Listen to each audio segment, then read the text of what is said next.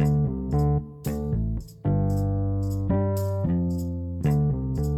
ー今日は、えー起業家でもあり、YouTuber、インフルエンサーとして活躍する大川祐介さんに来てもらってます。よろしくお願いします。よろしくお願いします。とても光栄です。いえいえ。いつもありがとうございます。こちらこそ。大川さん、そういう意味では、あのまず最初にあの有名人だと思うんですけど、自己紹介してもらっていいですか？いえいえいえいえ、ありがとうございます。えっと、動画クリエイター兼、まあ、起業家とちょっと名乗らせていただいてます。大川祐介です。えっと、僕はまあ4年、5年前ぐらいに学生時代に動画を始めて、で、いろいろ動画を趣味で作ってたんですけど、それが仕事に変わり、で、その仕事がいつしか、あの、成熟して会社になり、で、木下さんとも出会い、で、動画コミュニティ作ったりとか、まあ、動画スクールやったりとか、まあ、あとは今オンライン上で、あの、いろんなインフルエンサーの思考が学べる、ノウハウが学べるオンラインクラス、Your School っていうものをやったりとか、まあ、いろんなことをやっております。ありがとうございます。はい。でまあ、僕、ちょっと今日あのお呼びした背景っていうのも、まあ、非常にその身近に感じてるっていうのもあるんですけど、なんか僕も友人で YouTuber とかインフルエン、まあ、インフルエンサーですっていうふうに、はい。初めて会った人って僕はあの今 JJ コンビっていうのをやっているジョージっていう、彼は友人でもあるんですけども、あのはいインフルエンサーですっていうタイプの人には本当4年、3年前、4年前ぐらいに僕会ってて、で、やっぱりそういう人たちが当然その活躍してるっていうのも非常に認識してる。で、うんうん。一方で日本ではですよ、日本では、その YouTuber、インフルエンサーの人で起業家ですみたいな人は僕はあんまり聞いたことなくて、これ、大川祐介、今日解剖したいんですけど、あ僕が面白いと思ってるのは、やっぱはい。り起業家としてのチャレンジをあくまでするはい。っていうのをなんかすごいこう軸に置いていると思ってて、なんか僕はこれはすごい、あの、めちゃくちゃこう、なんかなんでこういう風になっているのかっていうところとか含めて話を聞きたいと。はいではい。えーなんでなんか、まあ、大川さんがどうやってこう有名になっていったかっていうこととかもそうだし、はいあのはいこういうか、こういう仕事の仕方があるっていうのは、やっぱりこう、個人で YouTuber とか個が強いと、チーム化するっていうのは結構みんなしないと。そうですね。うんまあ、周りでも多分そうだと思ってて、だからその、やっぱそこをなんか超えているっていうのが、割と最初からあると思うんで、だから僕はすごいユニークですと思ってるんですよね。だからなんかそこが一番なんか今日捉えたいテーマではあって、いろいろと、ねまあ、いろんな観点で楽しさせてもらえればと。ありがとうございます。そうはい。ですね。僕の中でも正直、明確なその解は出てないんですけれども、まあなんか自分の中でやっぱり今おっしゃっていただいた、まあ起業家としての、あの、まあ価値をその最大化するっていう方が、人生の軸としては大きいなと思っていて、なのでそういった点も含めてお話できたらなと思ってます。わかりました。はい。お願いします。なんかあの、まず結構入り口的なところでいくと、大学時代に、あのトランスを、まあ、最終盤に起業してると思うし、はい。YouTube なんかをやり始めたのも、その、まあ、大学の後半ぐらい。で、その前がはい動画クリエイターとして活躍してるんですけど、はい。これはそもそもまず、なうんかなんでその動画クリエイターとしてある意味個人で仕事ができたり、まあ、個人として有名、まあ、ソーシャルで有名になったりっていうふうになっていったんですか？そうですね。え正直なところ、最初、今はやっぱより多くの人たちにインフルエンサーとしては動画の魅力を伝えるみたいなこと言ってるんですけど、当時そういうなんかビジョンがあったかって言われたら全くそうじゃなくて、シンプルに好きなことをやり続けてたんですよね。うん。好きなことをやり続けて、自分がやりたいことを継続してやった結果、まあ本当に仕事に結びついて、まあその好きなことに共感する仲間が集まってみたいな形なので、もう最初からそうですね、なんか明確なものがあったかって言われたら、好きなことやり続けてると。で、僕はやっぱ勉強とかってあんまり、えーしてこなくて、まあ基礎学力が基本的にないんですけれども、やっぱその、基礎学力がないからゆえに、あの、逆にその遊んでいたから、外遊びとか、あの、サッカーとかバスケとか、だからその人生としてのその楽しむ喜びとか、その本質的なところを逆に培ったおかげで、本当に動画っていう好きなことには集中力をうんちゃんと使えたというかうん、で、結果的に今に至るって感じですね。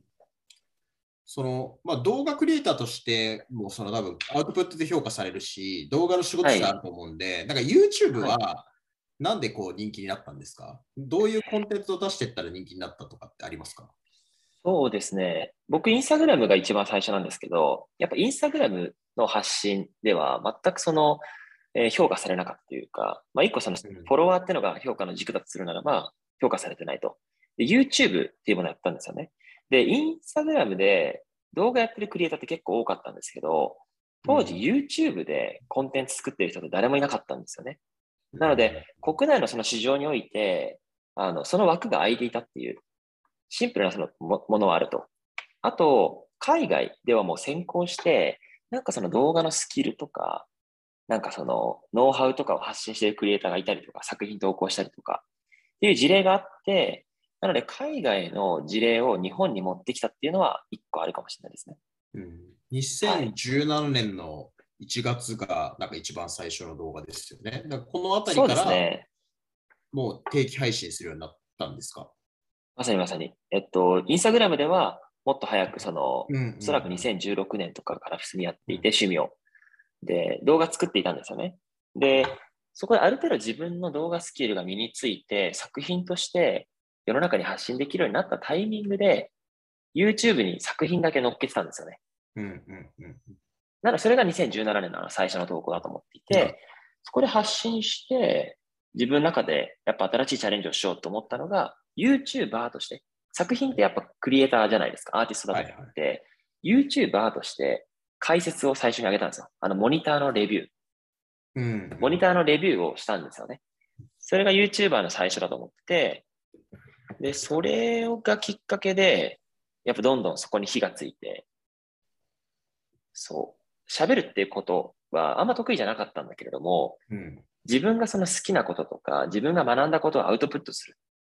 で、それで視聴者さんが言ってそのコメントしてくれたりとか、それが嬉しくてやり続けましたね。うん誰もやんないんで、すごく目立つし、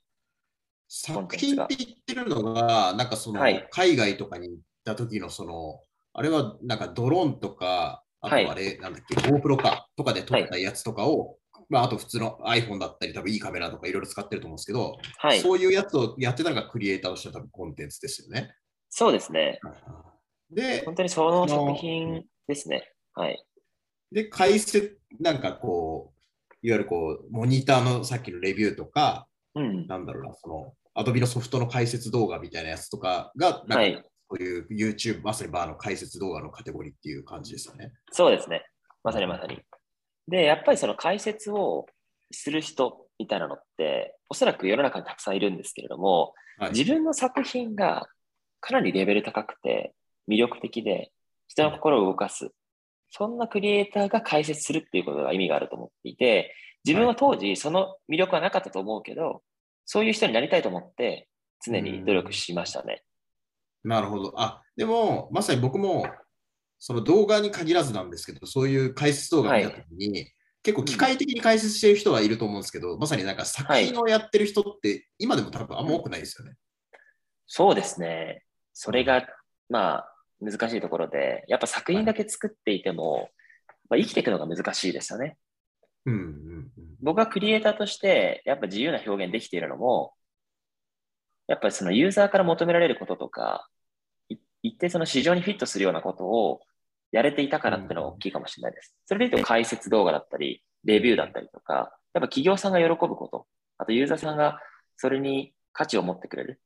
興味を持って見てくれるっていうのが一個あって、それをやりつつも、その、まあ、お金にならない、えー本当に自由な作品を作れたなと思います。で、大川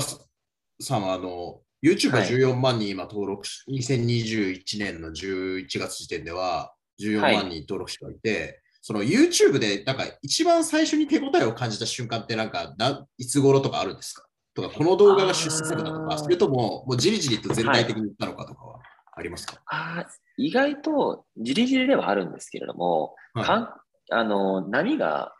2つあって、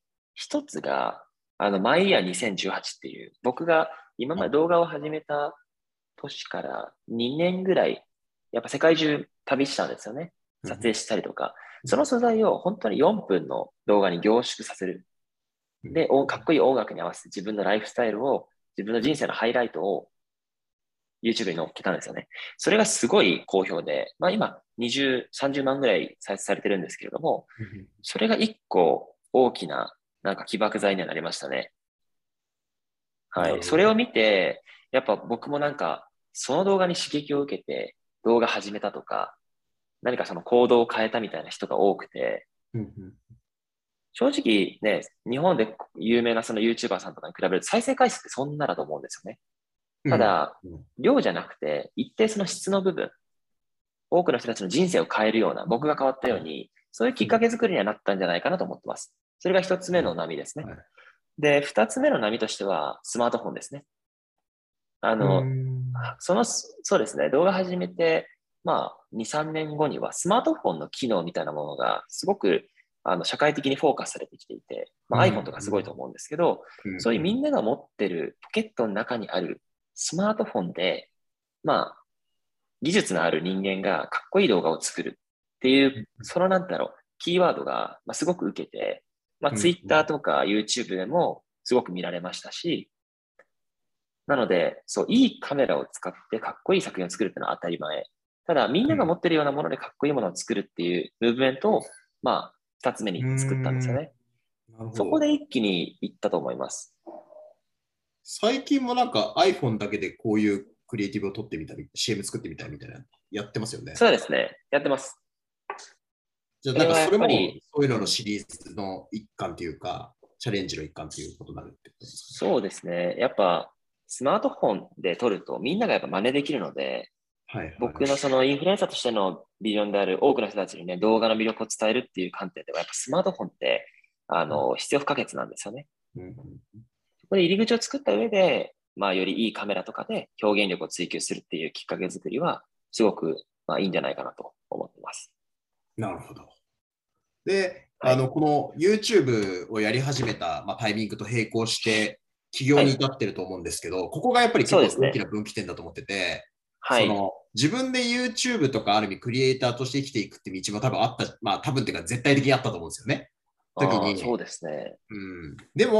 企業へ、トランスって会社の設立をまあ実際にやってるし、その前にその創業メンバー3人で、その半年前ぐらいかな、休学してうん一緒にやろうみたいなのがあったっていうふうに僕は聞いてるんですけど、そのはいこれが、それもその大川君が、その先にこう提提案して一緒にやろうみたいな話だったっていうううん。日なので、なんかここそうはで、すね。なんか、なんでそうなったんですか？その、ああ、なるほど。めちゃくちゃ興味そうですね。正直、一人でやるっていう選択肢なかったですね。もう最初から。それは？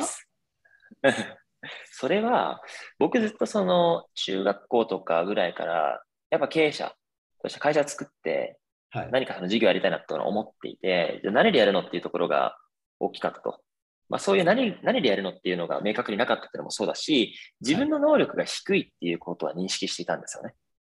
まあなんか、基本的にですよ。僕は誰かにできないことはできるけど、自分でできない量が多すぎるっていうタイプの人間なんですよね。うんうんうんなので、そういう、まあ、クリエイティブとか動画っていう領域では、すごくその集中してやれたけれども、その他がもうダメだったと。なので、誰かと会社を作るんだなってのは、もう高校生ぐらいの時から、もう絶対決めてたことなんですよ。一人では絶対やらない。うんうんそれがもう自分のその、なんていうの、成長のサイクルの中にあったので、もう彼らと出会った時にも、ね、自分のその利益とか収益とか全く関係なしに一緒にやりたかったんですよね。うーん今考えると、やっぱ culture fit もしていたというか、僕たちのその思いみたいなものがやっぱ一貫していたし、はい。そう。だから、その時は、まあ、よく言う話で、月50万ぐらい、その、はいね、なんていうの、その、とある有名なね、あの、なんていうんだろう、民泊サイト。もうこれでは多分わかると思うんですけれども、その民泊サイトの、なんか experience の動画、あの宿泊もやるけど、 experience っていう体験もやっぱあって、うん。その動画を1日3万でやってたんですよね。それすごく大きくて、はい。もうめちゃめちゃ撮影して、それ50万ぐらいあって、それをまあ分割して、もうみんなアルバイト辞めて、フォーカスしようみたいな話で、まあこの3人での活動に至りますね。うん。で、この共創業者の共同創業、はい。フランスの共同創業者の安藤君と竹林君と大川君でやってると思うんですけど、このはい。三まあ、大学の同級生だったと思うんですが、この2人は、じゃあ何がすごいこう、ささ良かったんですか？とか、そのこの3人組でもともとなんかこう会社を作ろうがもっと前からあったのか、なんかうん。会社をやろうはここのタイミングでやったけど、その前身で何かこう3人でだったり何かやってたことがあったとか、そのあたりはどう？ああ。でも、やっぱ企業ゼミ、その起業したいっていう欲がもう常にあったから、はい。大学入学したても、普通に、まあ受験は失敗してるんですよ、基本的に。僕、多分第志望、早稲田とか、早慶とかでしたから、うん駒座結構落ちたんですよね。うんうんで、やっぱ大学生活を価値のあるものにしなきゃっていう、やっぱ危機感は常にあって、うんだから大学でサークル自分たちで立ち上げたりとか、なんかそういうことやってたんですね。で、企業ゼミっていうコミュニティがあって、そこで、まあ、竹林とも出会ったし、安藤とは一緒にまあ行こうみたいな話で、そこでちょっと、やっぱより大学の授業よりも専門的なことを学ぶから、なんかビジネスに対するその視点みたいなものも少し刺激としては受けていて、うん。で、まあ、僕が動画始めたっていう影響もあり、日々コミュニケーションを取っていた彼らと、何かその、あの、こういうビジョンを達成するために一緒にやろうっていうよりかは、うん僕たちがやりたいっていう、僕が、僕がやりたいっていうことだったりとかをうん、みんなで共感し合えたってのは大きいかもしれないです。なるほど。うんその時に夢を共有し合えたっていう。あの、なんか当時からなんとなくその3人の役割があったとか、今会社やって、それこそ会社にしてからで言うと、えー、3年ぐらいになると思うんですけど、そうですね。その、なんかその役割が次第にできてって、今時点っていう意味でもいいと思うんですけど、なんかどういうそのメン,、まあ、メンバーっていうのはその役割感の定義でやっているっていうのがあるんですか？そうですね。えっと、本当に休学したてとか、はい会社作りたての時ってのは、役割はね、多分なかったと思います。うん。彼らもよく、あの、僕の YouTube チャンネルで3人で対談した時にも言うんですけど、やっぱ僕が、自分で言うのもあれなんですけど、少しちょっと特殊技術を持ってたから、はい。ちょっと浮いてたとうん。僕だけ。で、あの、役割は本当なかったんですよ。で、彼らが、やっぱその、チームとして補完し合うために自分の特殊技術をちゃんとつけていって、安藤とかだっても本当に経営者としても本当に優秀ですし、竹林もやっぱ経営者として、あの、しっかりインプットしてる。で、今では、あ、今じゃないな。ちょっと前では、私の、まあ、竹林の性格的には、まあ、ディフェンスより保守的。うん。で、安藤が中間。状況に応じて。で、僕は基本的にやっぱもう、やりたいことやるっていうスタンスなので、まあ、オフェンスポジションですよね。はい。そのなんか、3つのポジションは結構綺麗に性格上現れていて、はい。っていう感じでしたね。ただ、やっぱがむしがむしゃらになんか動画制作、映像制作の受託をやっていたので、はいうん分担っていう分担はなかったと思います、当時は。うん。はい。でもそれこそ本当木下さんにね、あの、出資していただくっていうタイミングで、本当に役割が明確になってきたんじゃないかなと思ってます。うん。まあ視座が上がったですね。いやいやいや、視座を、視座を爆上げしていただいたってのは大きいですよ、やっぱり。まあでも、あの、いいチームだと思ったんで、僕らも、まあ、あの、そうやって関わらせて、通させてもらって、あの、もっといろんなことやっていこうみたいな話だったと思いますね。そうですね。なので僕やっぱね、クリエイターの人だから、やっぱ自分だけでやっていたら、こういうことになってないと思うんですよね。自分のその世界観を広げるってことは絶対できないと思っていて、だから安藤がね、そこはやっぱコミュニケーションを取って進めていってくれたのは、すごく自分たちの成長につながったというか、なのでやっぱチャレンジし続けないとダメだなってのは痛感しますね。なるほどね。はい。で、その、じゃあ会社を作って、最初の1年、な1年の終わりぐらいに僕ら投資させてもらったのが10、はい。9年とか3月とかぐらいだと思うんですけど、そうですね。はい。その1年っていうのは、その YouTube、その、多分トランスの事業としては、その YouTube を、それこそ岡君がやっているとか、あとはサロンはい。を始めていったりとそうですか、あとまだ多分映像制作をやったっていう時期があると思ってて、そうですねなんていうのまあ、YouTube 始めて、あとサロンも結構その今でも続いてるかつ、まあ、ユニークネスですよね。これちょっとそうですね。な何をやってるかもちょっと説明してもらえますか？はい、ありがとうございます。えっと、まあ、サロンなんですけど、はいえっと、当時、やっぱ YouTube でいろいろ発信していて、僕のチャンネルを見てくれる人たちっていうのは、何か動画を学びたいとか、上手くなりたいとか、そういう課題を持った人たちだったと。で、やっぱ動画ってニッチジャンルなので、誰かその友達を作るってのも難しいし、スキルアップってのもやっぱなかなか大変だし、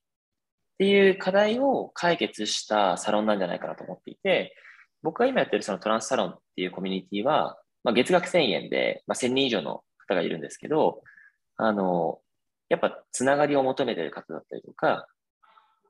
えっと、学びを求めてる人とか、あとは何かそこで生み出したものを生かして自分のなんかビジネスにつなげたいっていう方だったりとか、まあ、多様な方が集まって、日々、なんだろう、まあ、僕のアウトプット、毎日記事、月水金で記事書いたりしてるんですけど、そういうのを見て、まあ、なんてだろう、まあ、コミュニティとして、あの、うまく機能させようと頑張ってます。はい、ちゃんと機能してるかどうかっていうのは分かんないですし、まあ、今後ね、よりブラッシュアップしなきゃいけないなっていうふうに思ってるんですけど。はい、で、そういうそのサロンっていうコミュニティがあって、YouTube ではその、まあ、無料であの動画の学習的なコンテンツがあって、はい、あと、ワンスっていうのが、そのこれはなんか、オンラインの、基本オンラインのトレーニングですね、あの動画育成の。そうですね。これは、まあなんかこう、割と、この辺りっていうのは、その大川君の経験から来てるとか、形になってるものだと思うんですけど、うん、そのそうですね。はい、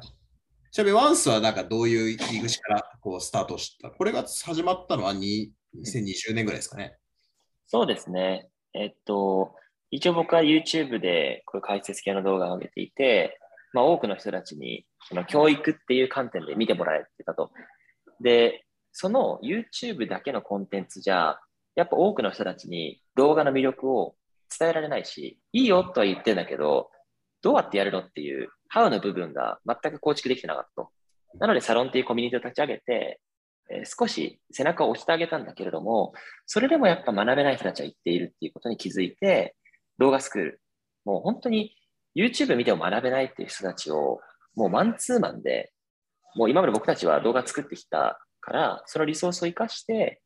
まあ、オンライン上でコミュニケーションを取って動画作れるようになるというような、まあ、サービスのきっかけになりましたね。うん、はい。で、だからその次が結構、あの、多分今あと2つ新しい授業やってると思ってて、YourSchool と、その今、はい、まさに新規チャレンジ中なカメラブランドを作るっていうのを合格してるんですけど、はい、なんかこの辺は、なんかどう考えて、このトランス流のなのか、大川流の授業作りっていうのは、どうやって捉えて、こう、授業を作ってきたか、うん、特にまず YourSchool。そうですね。そうですね。まあ、YourSchool のきっかけも、多分僕って、まあ、安藤とね、話すときと多か多分違うと思うんですけど、僕って多分、やっぱクリエイターとか、アーティストとしての側面が強かったのと、強いと思うんですよね、安藤よりは。アートの領域ですね。で、自分がこうやっていろいろ活動して、まあ、サロンとかやって動画スクールみたいなものもやって、クリエイターとしての、まあ、延長を、まあ、なんて言うだろうな、最大こう常にやってきたと。で、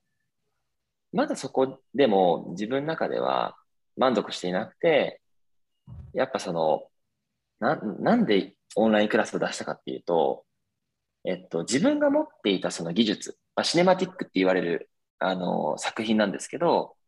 それを体系的にまとめたかったんですよね。動画スクールワンスって、やっぱりユーザーが抱えている課題を直接解決するっていうサービスだと。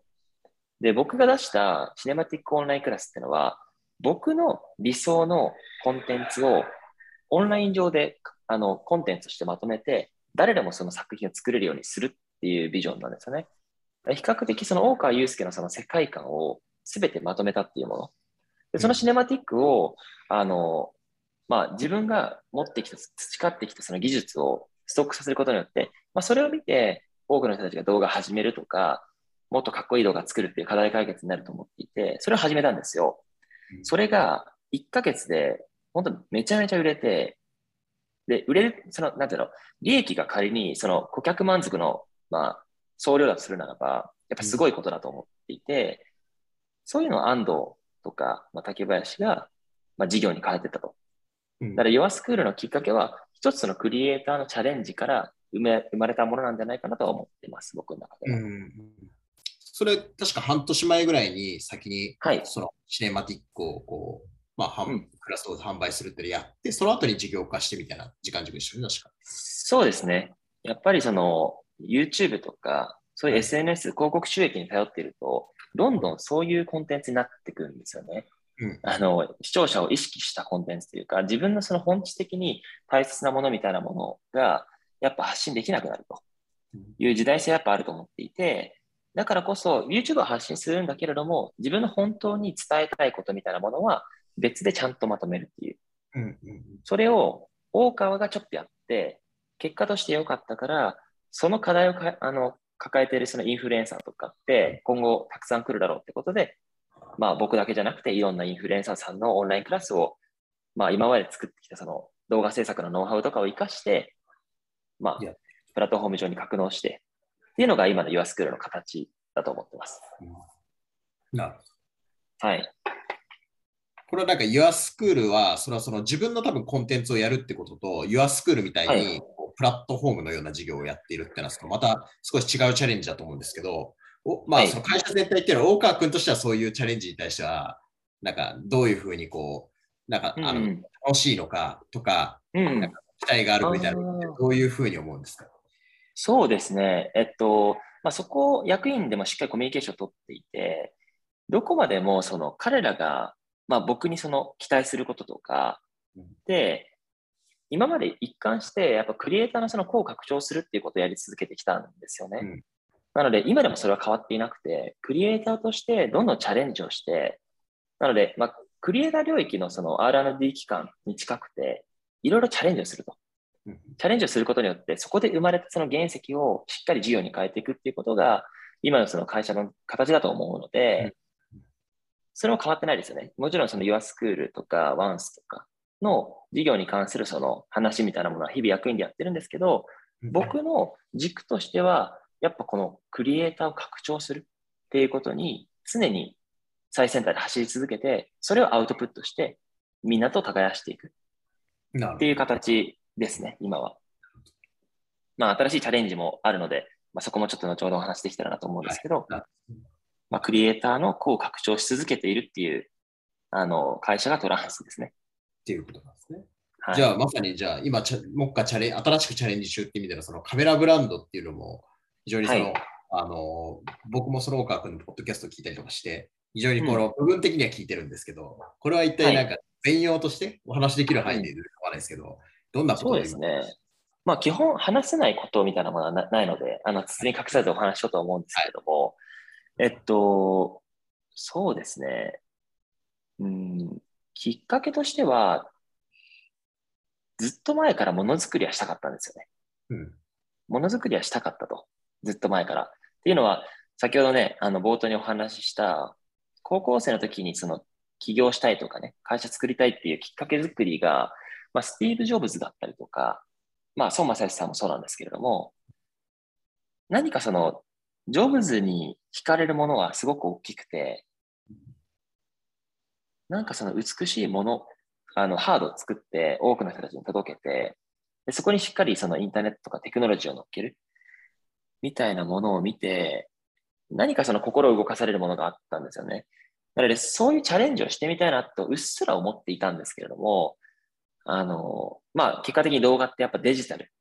デジタルで多くの人たちに価値を提供するので、今までそのデジタルに特化してコンテンツを作ってきたからこそ、何かその物質、物を通して今までのその価値観を伝えると。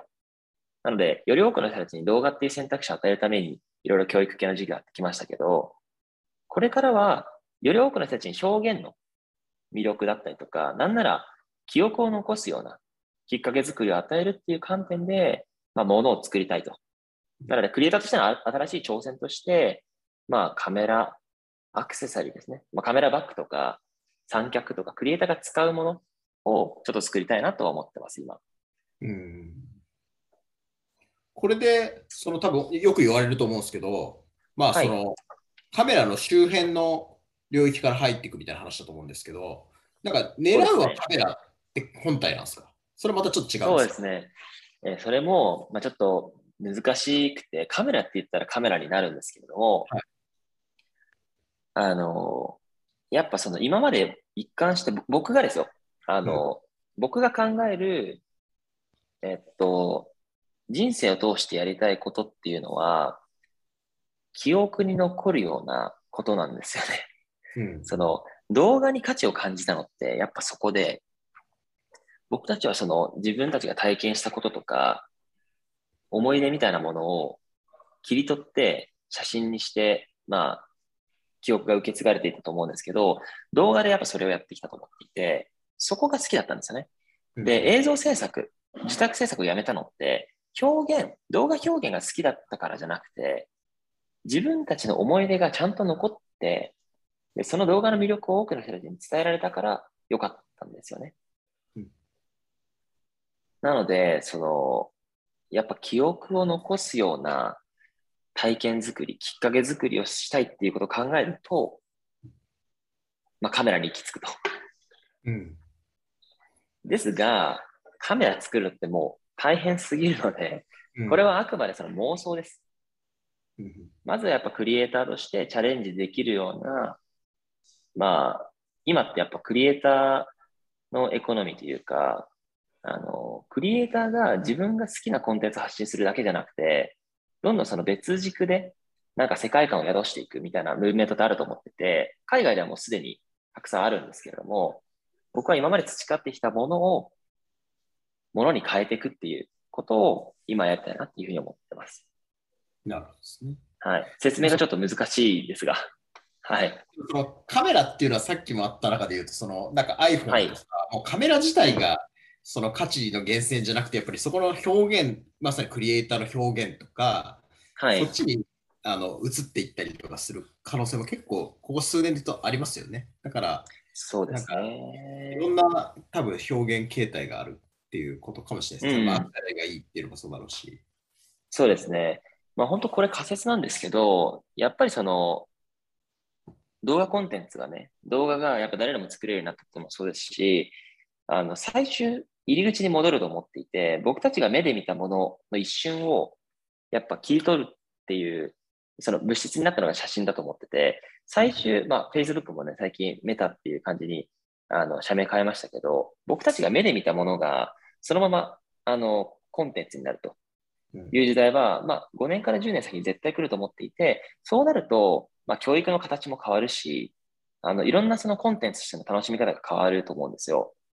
そういうのにチャレンジできるような、やっぱその会社ではありたいなと思ってます。うん。なるほど。そういうなので、今やってる YourSchool とか、もういろいろね、その僕の動画学びたいとか、写真とか、ヨーヨーとかバスケとかあると思うんですけど、その学びの形とかも、おそらくその、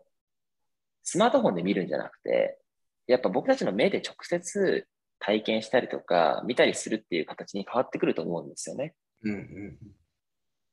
なので、僕たちが今までやってきたものの、まあ、延長線上に自分の今のその、まあ、活動、まあ、いわゆる研究があると思っていて、それをまあ社内でもコミュニケーションを取りつつチャレンジしてるっていう状態ですね。なるほどね。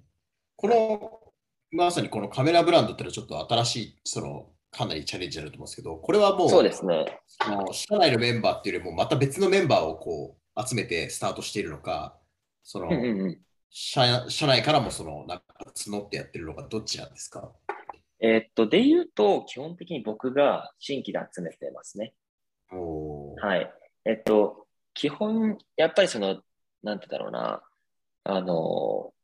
まあ、会社としてのその YourSchool とか ONCE とか、そういう事業をもちろん役員で常にコミュニケーションを取ってやるんだけれども、一定大川への期待って新しいチャレンジだと思うんですよね。ただ、うん、新しいチャレンジをさせてもらってるっていうのも、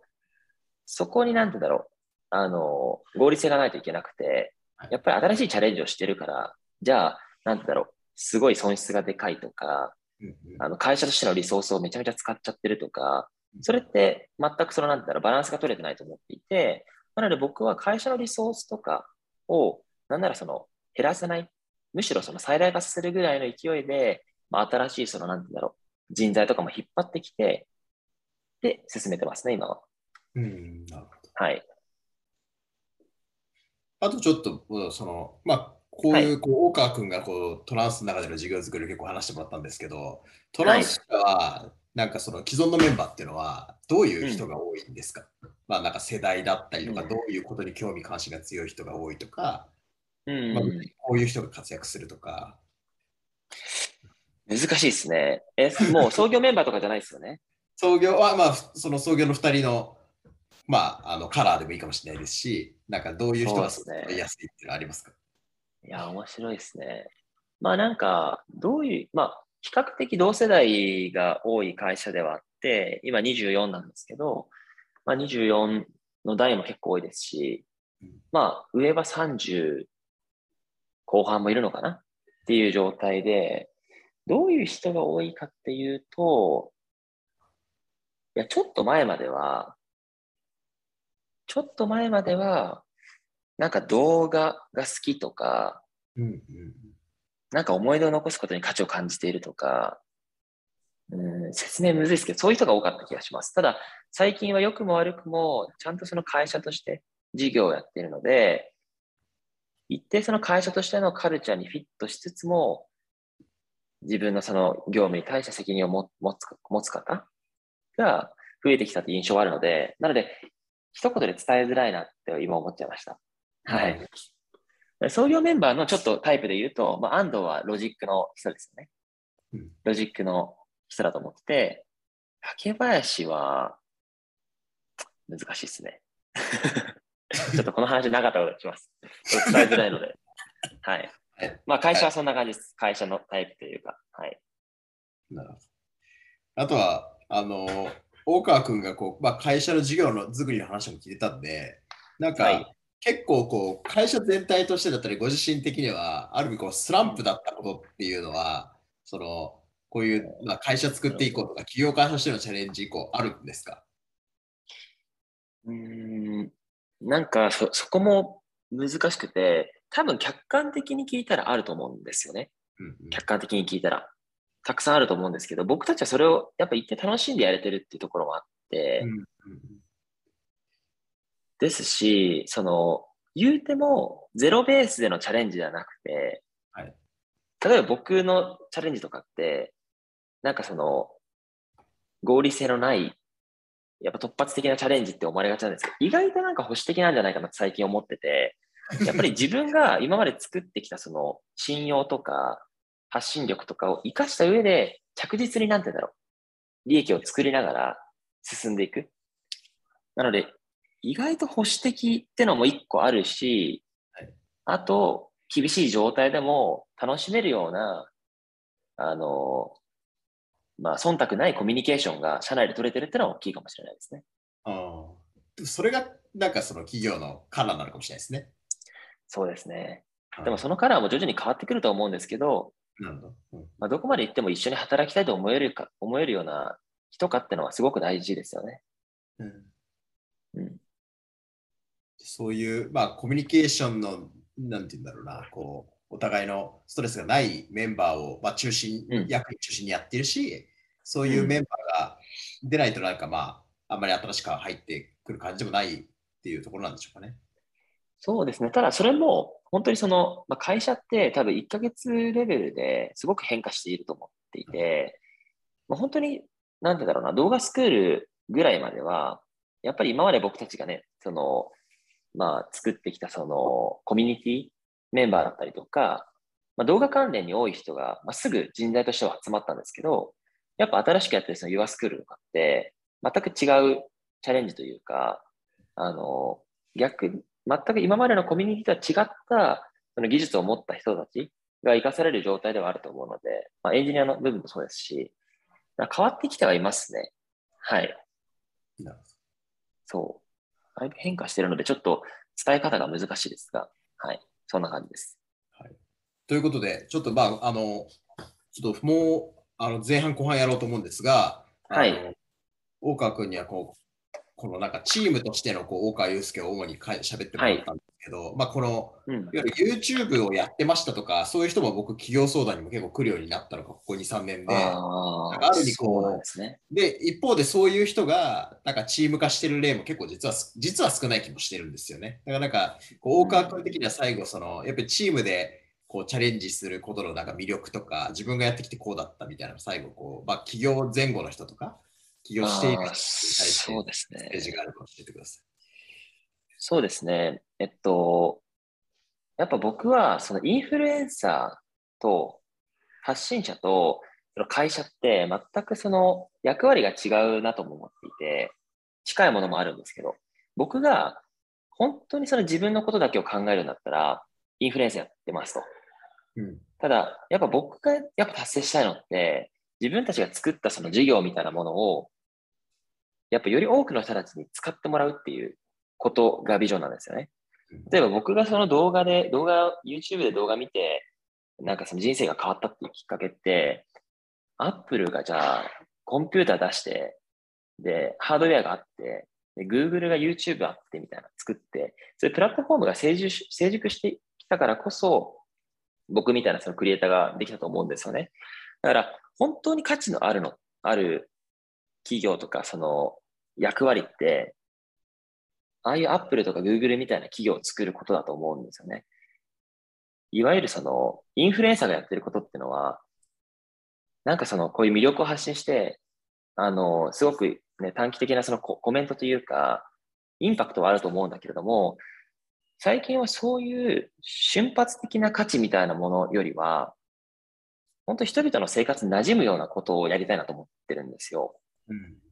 なので僕はその会社の、会社をしっかり作って、まあ、グロースさせていきたいというふうに思っていて、だからインフルエンサーの方が会社を作るっていうのもすごく良いと思ってます。ただ、やっぱ会社っていうものとインフルエンサーっていうのはちょっと違くて、ただ、インフルエンサーが持っているその強烈な Y の部分をやっぱ事業に生かしていくってことはすごく大事なんじゃないかなと思ってますね。なるほど。非常に、はい、ありがとうございます。で、結構そうですね、クリエイターのその概念とかもすごい速いスピードで変わってるじゃないですか。うん、僕正直、今のこの僕の SNS の発信って、多分、ちょっと感覚的な話で恐縮なんですけれども、いけてないと思うんですよね。多分。っていうのは、コンテンツがやっぱコミュニティ化しすぎていて、注目が集まらないというか、注目が集まる人の衝撃が高くなってる気がするんですよね。なので、すごい急速に変わってるなと思っていて、インフルエンサーの価値も。なので、これから、その、まあ、僕たちがじゃあ仮にクリエイターのあの延長線上で会社を作ったのだとしたら、もしかしたらその数年後にはその会社っていう価値すらもしかしたら薄れてるかもしれないし、会社を作る目的ななんだろうっていうか、まあ、クリエイターはそういうことを感じるかもしれないですし、そう。なのでまあ、一概には言えないですけれども、クリエイターが持ってるその強烈な Y を自分のためだけじゃなくて、やっぱ社会のために、まあ、インパクトを残すような視点を持っていただけたら、僕はすごく嬉しいなと思ってます。わかりました。はい、それでは、えー、前半のポッドキャストこちらで終了したいと思います。ありがとうございました。ありがとうございます。ありがとうございます。はい。